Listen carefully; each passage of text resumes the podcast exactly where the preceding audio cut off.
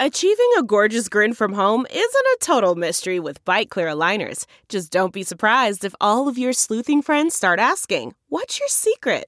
Begin by ordering your at home impression kit today for only $14.95. Byte clear aligners are doctor directed and delivered to your door. Treatment costs thousands less than braces. Plus, they offer flexible financing, accept eligible insurance, and you can pay with your HSA FSA. Get 80% off your impression kit when you use code WONDERY at Byte.com. That's B-Y-T-E dot com. Start your confidence journey today with Byte. Hello and welcome. You're listening to Philosophy for Our Times. This month's podcasts are focusing on the political, philosophical, and scientific contribution of women. And today we are going to imagine what the world would look like if it were run by women. Our panel includes Labour MP Margaret Hodge. If Parliament were more representative of the world, I think there would be less conflict and less violence. Journalist and author Yasmin Alibhai Brown. I'm not going to go the way of assuming that if women take over, you know, it'll be champagne and Smarties for all of us. And broadcast journalist Ritula Shah. I think South Asia is a very good example of why having women in power doesn't necessarily ensure that the world is less violent or has less conflict. Sean Curran hosts.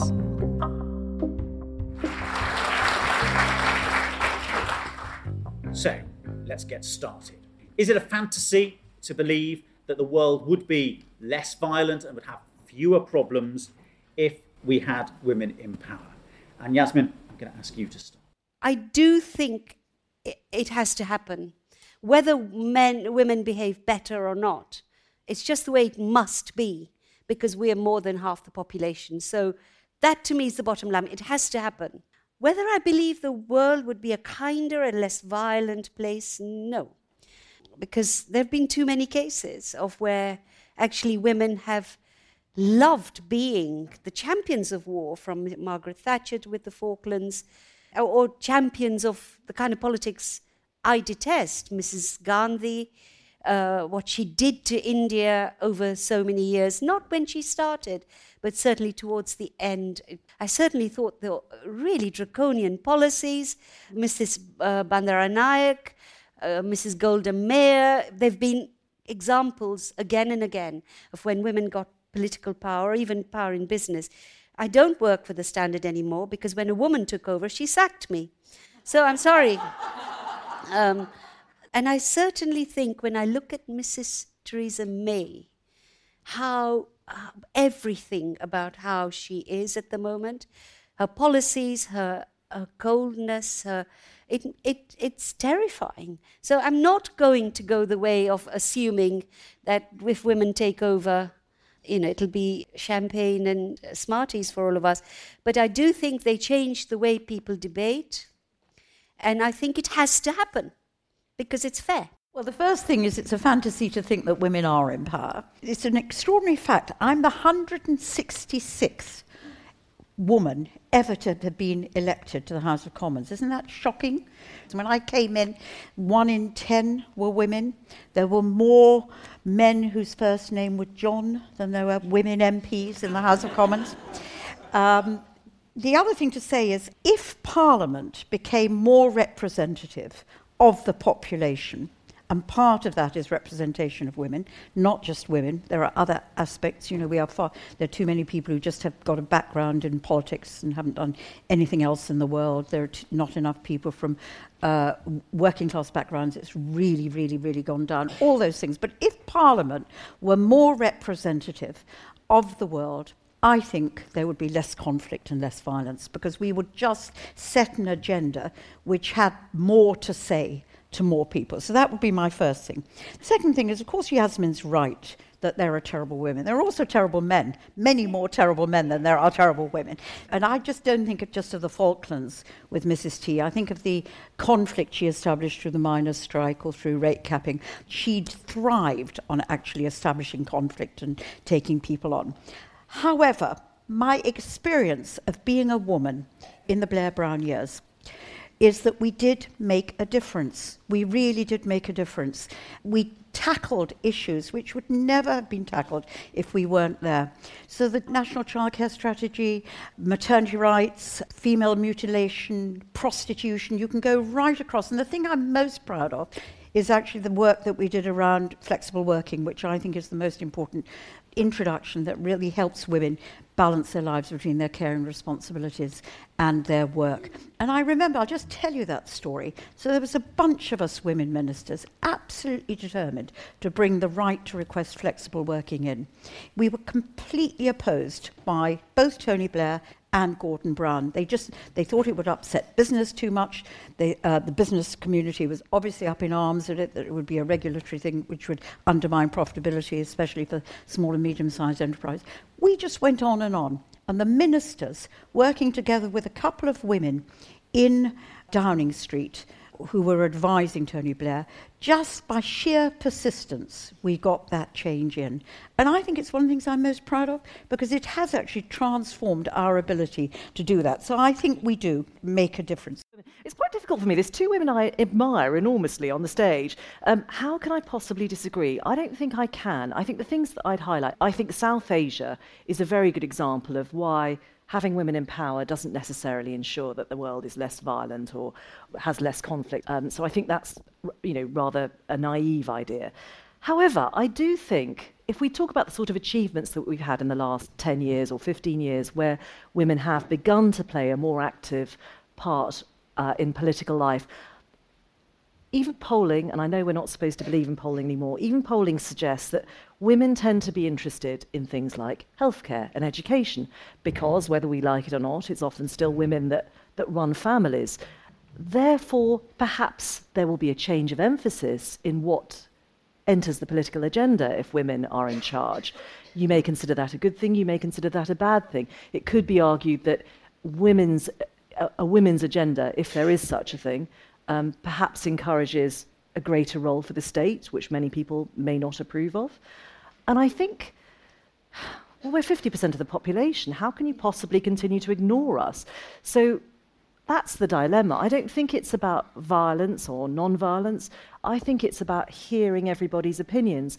And if you hear those opinions in the way that they deserve, in the proportion they deserve, then yes, that is going to change our political interactions not necessarily for less violence. Jihadi brides, we're hear, hearing quite a bit about them. There are young women who are quite happy to, to enter a conflict zone and, and choose a very violent way of life. So I don't think it means less violence, but I think it may change the political agenda. So let's look at the question well, would we have a different sort of world if we had more women in power? As we look at our first theme, which is do men and women act differently when they're in power? Now, Yasmin, you were quite skeptical and you were citing there the examples of women leaders who behaved in a similar fashion uh, to men. Uh, why do you think that is? It's hard. I mean, I'm sure part of it is the structure as is how the whole system was uh, set up, whether you look at domestic politics and power or international politics and power. It has been established about who is the striking woman, who is the real leading uh, voice in, in females. And again and again, the judgment is based on how tough they are, how un, unfeminine they are. Um, I mean, Margaret Thatcher very cleverly used her femininity, so in that way she was quite an exception. But you could say Theresa May's wonderful shoes do the same thing. But then I hear her wanting to not rescue people in boats who are dying. And I think, what is the point of you wearing nice shoes, really? You know, that you can actually coldly, coldly do that. But and then I think, am I harder on her? But yes, am I hard? Yeah, that, has that got anything to do with the fact that she's a woman? Surely. No, no. She's but I expect better. I do expect better, and then that's the problem. That my expectations are higher. Yesterday, somebody came up to me, a very nice woman who was coming to the festival, she looked me in the eye and she said, The trouble with you is um, you express your opinions too strongly. So I said to her, I said to her, Do you think Simon Jenkins does the same? Or Peter Hitchens? Did you, Peter was here, did you go up to him and say, uh, Mr. Hitchens, I think the trouble with you is you express your opinions too strongly? this is the bind. This is the bind. If you're a woman, you're judged differently. I judge them differently, I confess. You know, we all do. That I expected you're not supposed to behave in these unwomanly ways. Um, and But at I, the I same think it can work to your advantage, can't it? I mean, Yeah, yeah, Margaret's got a lot of attention. Well, Margaret, you were talking about women ministers working together. Do you think that, you know, when you were in government and you were doing those things, did you find that the female ministers were working in a different way from their male counterparts? Yeah, I've got. I've really got a challenge. This is. I am going to challenge Yasmin on this. I think women work in a different way, and I can tell you, we work in a different way in Parliament. Now, you've chosen the worst examples, the worst examples, and I can, you know, but talk about Harriet Harman and Yeah, the yeah, way she works. Uh, uh, actually, talk about even on the Tory side, you know, um, uh, Caroline Spelman and the way she worked. So we are more consensual. We are greater team but the players. question was: Is it? Are we going to have less conflict and Well, you know, do we work differently was the question. And I think the answer is we do. We are so supportive of each other. I spend a lot of time uh, supporting the young women who are coming in now to make sure that they can grow and, and develop. I always, always go over to a Tory woman if she's done well in that in Parliament or anything to say, well done, that was great. And I think that's really, really important. So we do work in a different way. We do bring a different perspective. I mean, you said it earlier on. We do bring a different perspective to the issues that we do. And actually, just I'm going to share one story with you, which was a very early one, because we all of us spend our lives balancing between all our responsibilities, and that's different. So when I was very first an MP in 1994, in those days we didn't have mobiles, we had pagers, and what I wanted was to sit behind Tony Blair, who'd just been elected as leader of the Labour Party, uh, so that all the good burghers of Barking would see me that I was really working. Didn't matter. You had to do that. You had to get into the house half an hour early. You will know that, Sean, to find have that seat behind. So I went and sat behind him, thinking, "Oh my God, I've done it. Now they'll all see me." And then he just got up and started speaking, and my pager went off, and it was my 15-year-old who was supposed to be at home revising for her GCSE, saying, "Mum, ring home crisis." So I thought, "Oh my God." she's she's set fire to the house. She's going to tell me she's pregnant, something like that. So and and rushed out, rushed out as only a woman would. The men wouldn't. Picked up the phone and said, "What's the matter, Anna?" And she said, "Oh, Mum, I just wanted to see whether you had your pager on."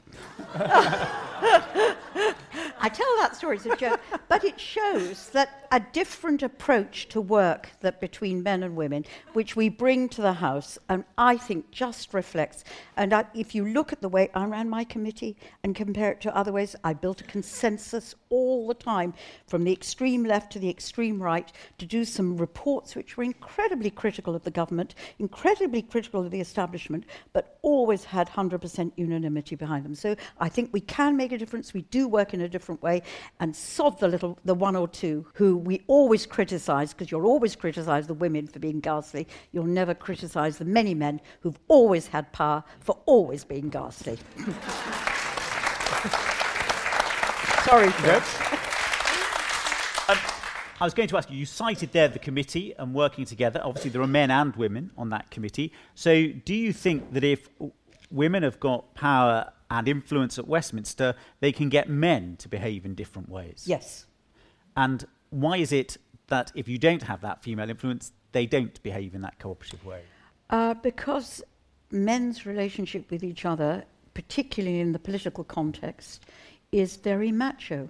It's just sort of, you know, also being able to hear other people. When men get into power, they stop hearing people around them. oh, but then, if that, the, wouldn't the reverse also be true? If you had a whole bunch of women together, they'd be too busy listening to each other, and, and actually nothing would ever get done. I mean, I'm not saying I think that, but, But that's, that's if not true either, because we have to do things. We have to take, you know, all my life has always been, I've got to take decisions in my home like you know, relations to children. I have to take decisions in relation to my work.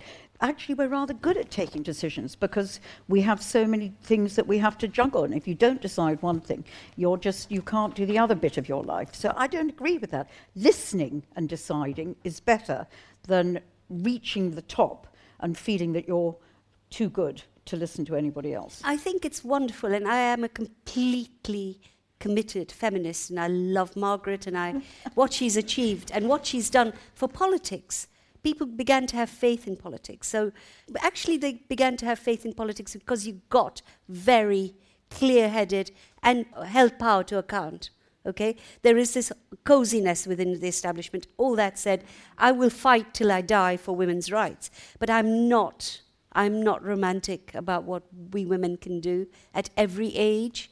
I think I am often very disappointed at the way young women and older women can behave towards other women and other human beings. And I think it's made me kind of not ever turn against the feminist project, which goes on, and I will fight it.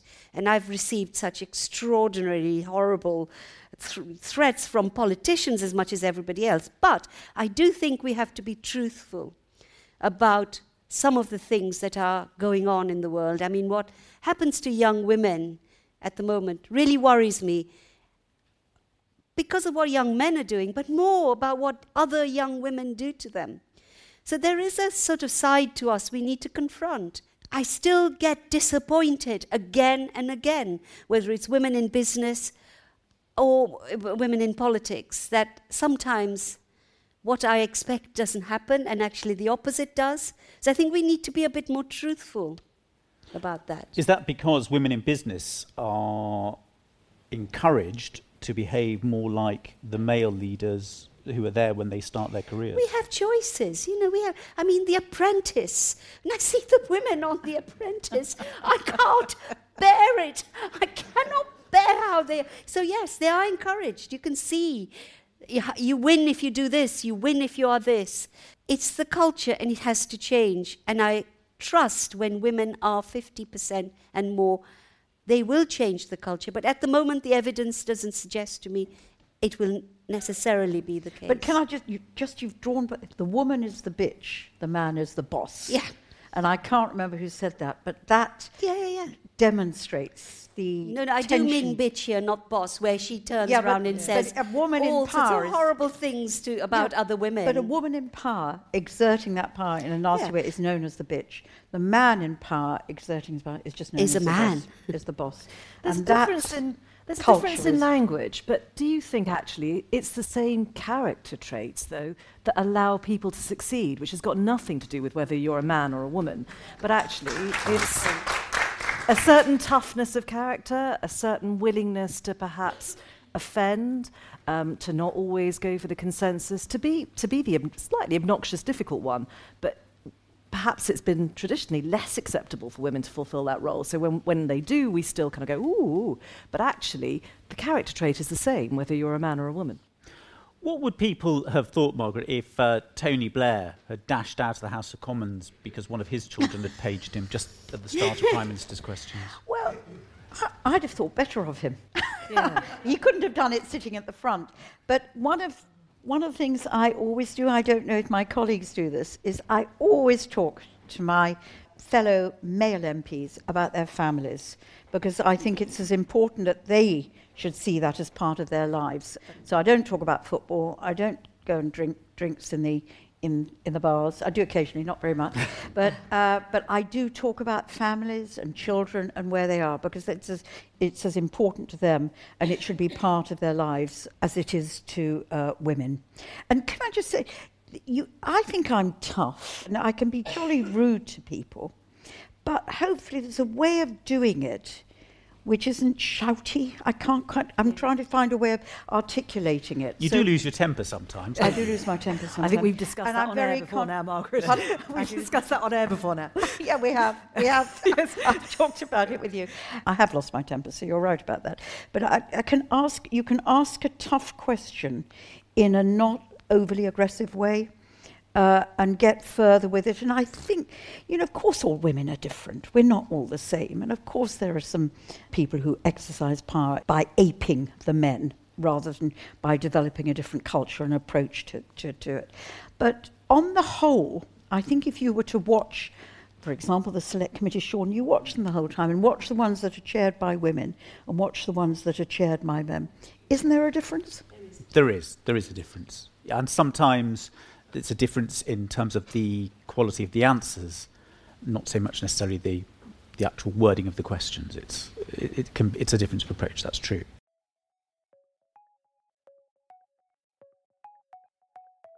Do you want to hear more from the world's leading thinkers? If the answer to that question is yes, subscribe to IAI.tv for unlimited access to thousands of debates, talks, articles, academy courses, and live events. Are you bored of the surface level news, politics, sports, and entertainment coverage on your newsfeed? Go deeper. Get the philosophy behind the news and get the latest big ideas from the world's leading thinkers on subjects at the core of the human condition, life, the universe, and everything in between. It's free for the first month, and there's no commitment to pay, so subscribe now to understand the world beyond the surface level. So we've got lots of different uh, views there about conflict and cooperation. But one thing we do know is that we live in a, a violent and uncertain world. The world's always been violent and uncertain, and also more men have power than women. So are men to blame for the world's violence and problems?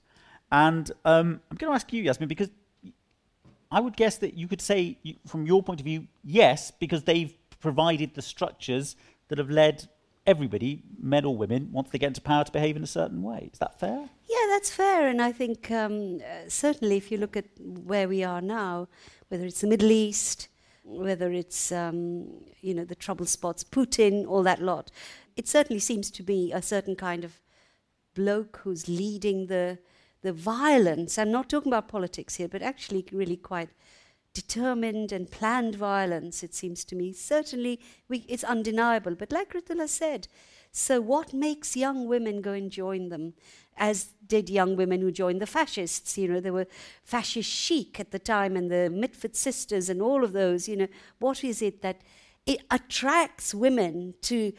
I tell you, when I started questioning my own idealism about women, is when women in parliament of whatever colour did not fail to back the war on Iraq. I know some of them wanted to. They felt the war was wrong, but too many women supported that action.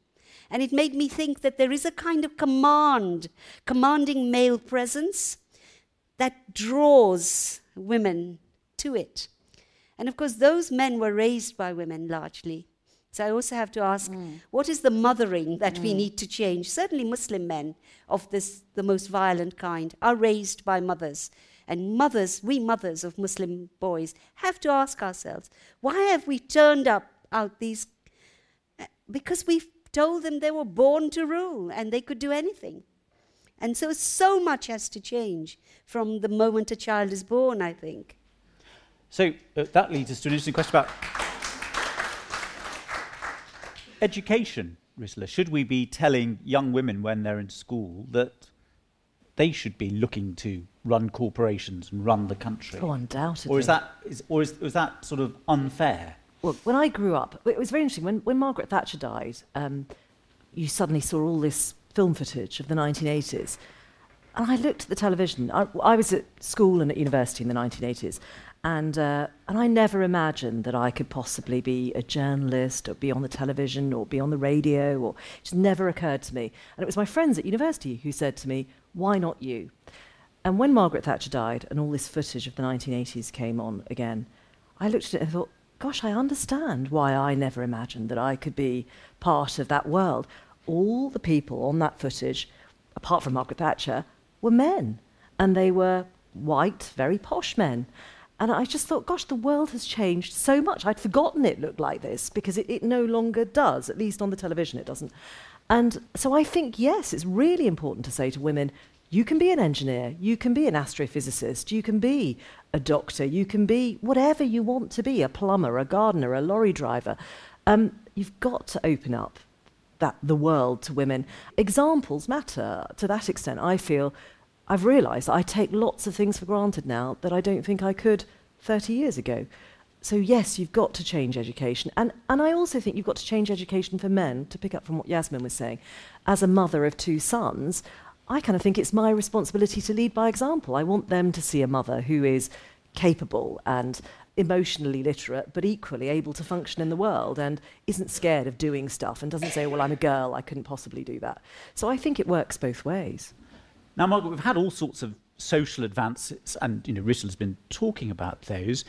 Often, male politicians take the credit for those changes, don't they? Well, Do you remember the introduction of tax credits? There was a big campaign at that time because the tax credits were all going to go into the wallet. They were going to go to the men. And it was a bunch of us women getting together that said, actually, this is money for the children, the children's tax credit. It's got to go into the purse. It's got to go for the women. So I can come up with endless examples. The problem is, there, you know, if you look at many of the professions now, more women become doctors, lawyers, even go into, I think, financial services. But then they hit the glass ceiling and uh, you look at the top of any of our professions and you know how many newspaper editors 5% of newspaper editors are women the today program i was absolutely shocked to see 85% of the people who appear on the today program are men so we still have that glass ceiling through which women find it hard uh, to break. So the challenges are huge. And then we still have the challenges in things like engineering, where the, the number of women who do engineering and those sort of traditional male jobs are still ridiculously uh, small. And we have to break through that. So there is still some areas that women are locked up. There is still an appalling glass ceiling. And of course, it needs men to promote women as well as women as role models. I think role models are hugely important. Uh, I think uh, uh, mentoring women, younger women, for me at this at this phase in my life is massively important. So they're all things women can do as well as the men. But the, but the challenge is absolutely right. I remember when Mo Mowlam did all that she did mm. in Northern Ireland and in the end, they took the credit yeah, away from her. They did. I, w- I found that so shocking. Uh, and then she dies. I mean, how tragic was that? And my daughter is studying medical engineering at the moment. And one of their assessments, she's just finishing, was a group project, a team project. And she's very conscientious and works very hard. And there were two women on that, in that group and four men. When it came to the presentation, this is the final assessment the two men jumped up without warning them and t- did the presentation, implying that they'd done the work. I was so shocked. And she was so shocked. She said, How can they do this? In the end, we persuaded her to go and complain to the, to the department. But she said they just did it, they took the credit. So it's astonishing. It still happens now, even in you know the academic world. But to pick up on one thing that Margaret said, the question of the glass ceiling, I sometimes wonder when you talk about MPs in Parliament, the sort of hours that people are wor- yeah. asked to work and the way in which people are asked to work. Um, I think that men also now have to recognise that if you genuinely want equality in the workplace, men have to do their bit too. Um, I work three evenings a week, a minimum. I'm just not at home. I'm not there to cook dinner, to see my children, whatever. The only reason that is sustainable in the long term is because my husband's there to do that. But I know plenty of men who wouldn't be prepared to do that. Um, but I think in the workplace, in the home, in relationships, if actually we want women to rise up and to do the jobs that are out there, then men have got to support them in that. And that's, you know, got to be on an individual level, on a corporate level, in a kind of societal level. Right, that's a good point for us to move on. What would a world in which women were in power actually look like? And I'm interested in some of the things you said, uh, Yasmin, because I sort of sense from what you're saying, you think it would be a, a much more left wing world. I don't know if it'll be left wing. if I, I, think Margaret has said it very well that you know there is the consensual, maybe more emotional literacy coming in. I, I don't agree with Margaret that when we have to hold people like Theresa May to account because she's an immensely powerful woman who is affecting the lives of the most desperate women in the world, uh, people in the world, including children. Those values need to be need to change. Um, but that's a, that's a political argument. I mean, she might. Uh, um, uh, I don't no, know what I'm, Theresa I'm May's views are, but she may genuinely believe all of the things that she's doing. Well, I think then what's the point of having her and not a bloke? Actually, what's the point? It's it's it's very important to me that the values change, that the values we live by then begin to shift, and they have shifted hugely. But that would mean you'd only want a certain sort of no, woman. It's not left wing or right wing. It's somebody who has different values from the very competitive, very nationalistic at times, very small minded way in which we talk about this country and its future and what our obligations are internationally and all sorts of things. So, and some, of, some very good people on the right are truly invaluable when it comes to defending the Human Rights Act, for example. So it's not left wing. I mean, I think David but, but Davis. is it male or female either? No, then? no, but I think the values. I would love to see a world where we are truly global. We're not only global in the sense we are now, which is we have the right to go off and rip off the rest of the world and uh, capitalism moves but labor can't. I would like those things to change. I hope, but I'm not sure it would happen. i have said it again and again. I, I'm not pie eyed about it. But I think it would be good if we had absolute parity or even more women sometimes in certain situations. I mean, social work is a very good example. Social work is still dominated by women. And actually, the values are very different from, I think, the way they would be if it was a very male centered, male driven occupation. Um, so, yes, it's not left and right. I want there to be a big change, but the fundamental changes aren't happening yet. And the other really worrying thing at the moment to me is I talk to a lot of young women uh, of my daughter's age and younger, how they are withdrawing from feminism. I mean, the number of them who say they want a rich husband and, and, and, and sit at home, honestly, highly educated young women saying, I don't want all this trouble. You know, I want a good life. It really upsets me. Terrible. I want to shake them. and, and that's very violent, and I'm a woman. Okay, I'm not going to get on the wrong side of it. Um, uh, Margaret, you said at the beginning that you'd like to see a more representative House of Commons, Yeah. a House of Commons that represented Yeah. society as a whole. Let's just imagine for a moment that the Yeah. majority of members in the House of Commons were women. Brilliant. And the majority of ministers in the government were women. What would be different? I think this is a really interesting question. I think, first of all, colour. Just think of it. Colour. We'd be much more colourful, wouldn't we? It'd be great. Uh, I wouldn't wear purple. Am I, am I wearing purple? I'm sort of wearing purple today, my own feminist. So it would be colour. I think the other thing is it would be much more grounded in reality. So the yah-boo of the Westminster bubble, all that rubbish that we get of people thinking all the games that they play there is what politics is about, rather than uh, taking action which impacts on people's lives and community. I think that would go. I think that would be brilliant. I think there would be much more inclusiveness because of what Yasmin talked about. I think there is that value, that, that consensual value. So we'd not think that you'd, uh, you'd uh, uh, win battles by defeating the opposition. You'd win battles actually by building a consensus. That's always the approach. I think there wouldn't be so much waste of money.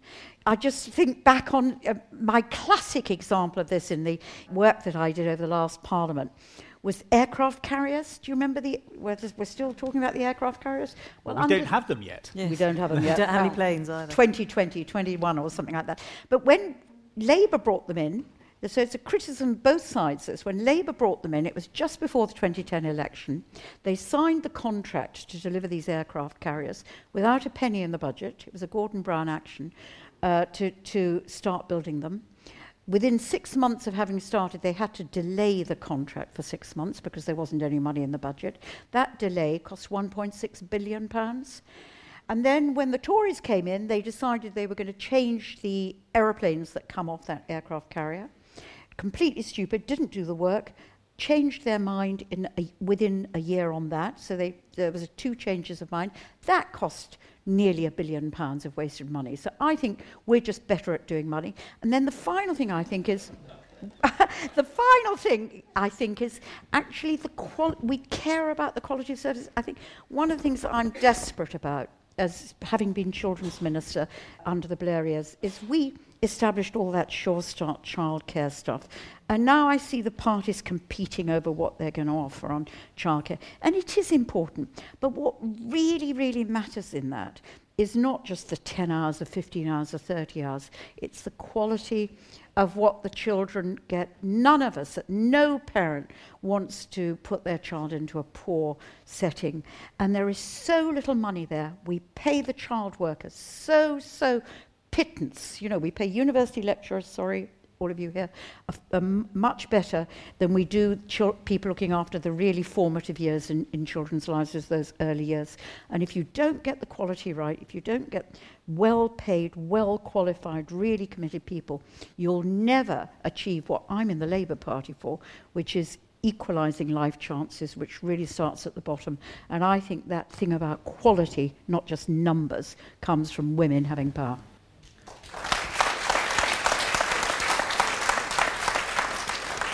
Now, I'm not going to press you to offer a controversial opinion. I don't have But, any. Mean, can you imagine a can you imagine a situation where women would be in power to the same extent that men are now? Oh no, absolutely. Why not? I think we've got to be given the chance, and we're, we're going for it. And I think it's beginning to happen already. Lead by example.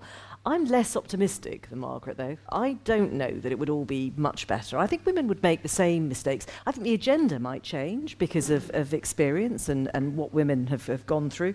But I, I think, you know, would women be much tougher on law and order? Would there be more support for, I don't know, the death penalty? Who's to say? I, I think that it's about experience. And if, I don't know, if you suddenly had a whole bunch of women who'd had terrible experience of violent crime, perhaps they'd take a much lof- tougher stance on law and order. I think the agenda would change. I'm not sure that the mood might change in the way that you, you know, that Margaret suggests.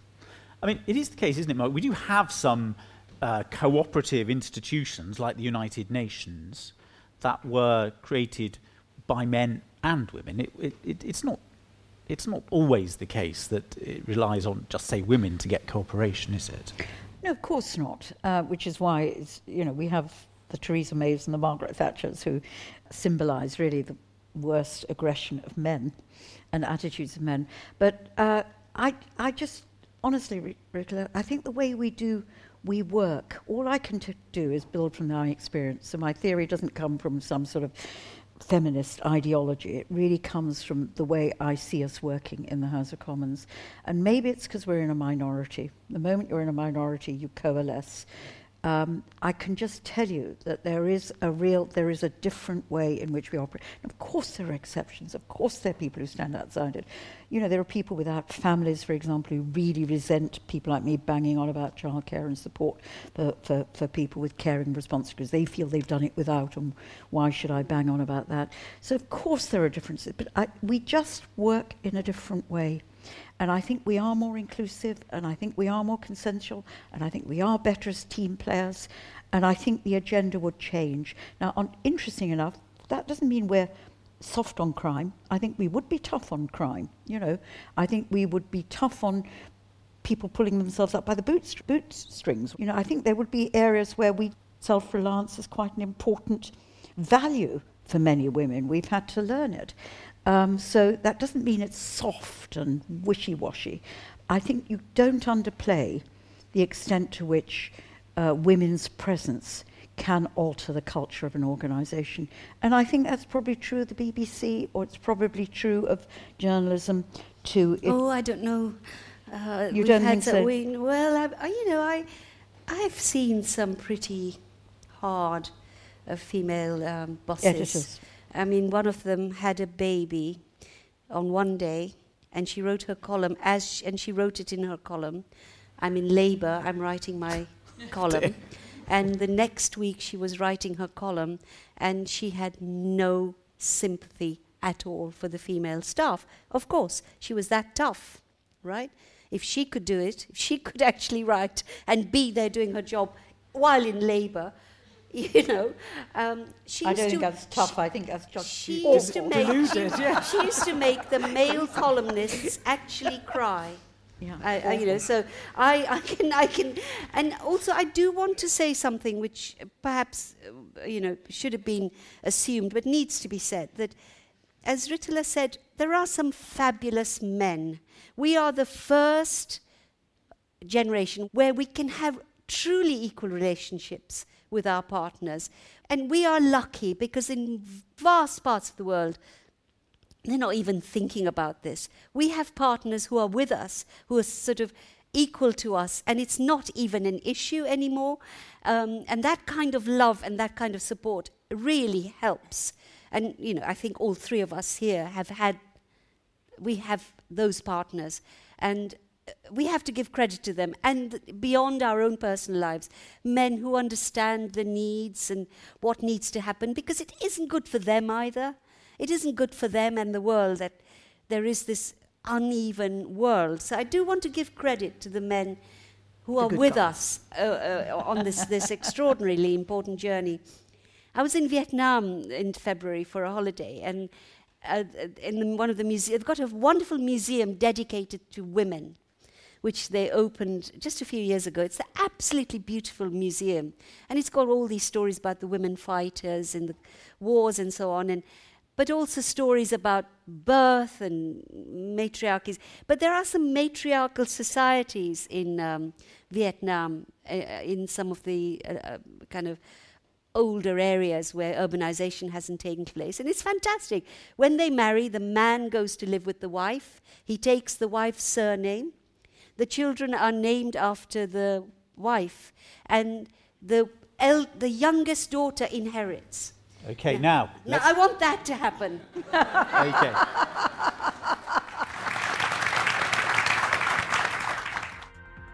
We hope you enjoyed this podcast, which was brought to you by the Institute of Art and Ideas. So, what do you think? Would the world be a better place if it was run by women? Let us know by tweeting at IAI underscore TV with hashtag philosophy for our times.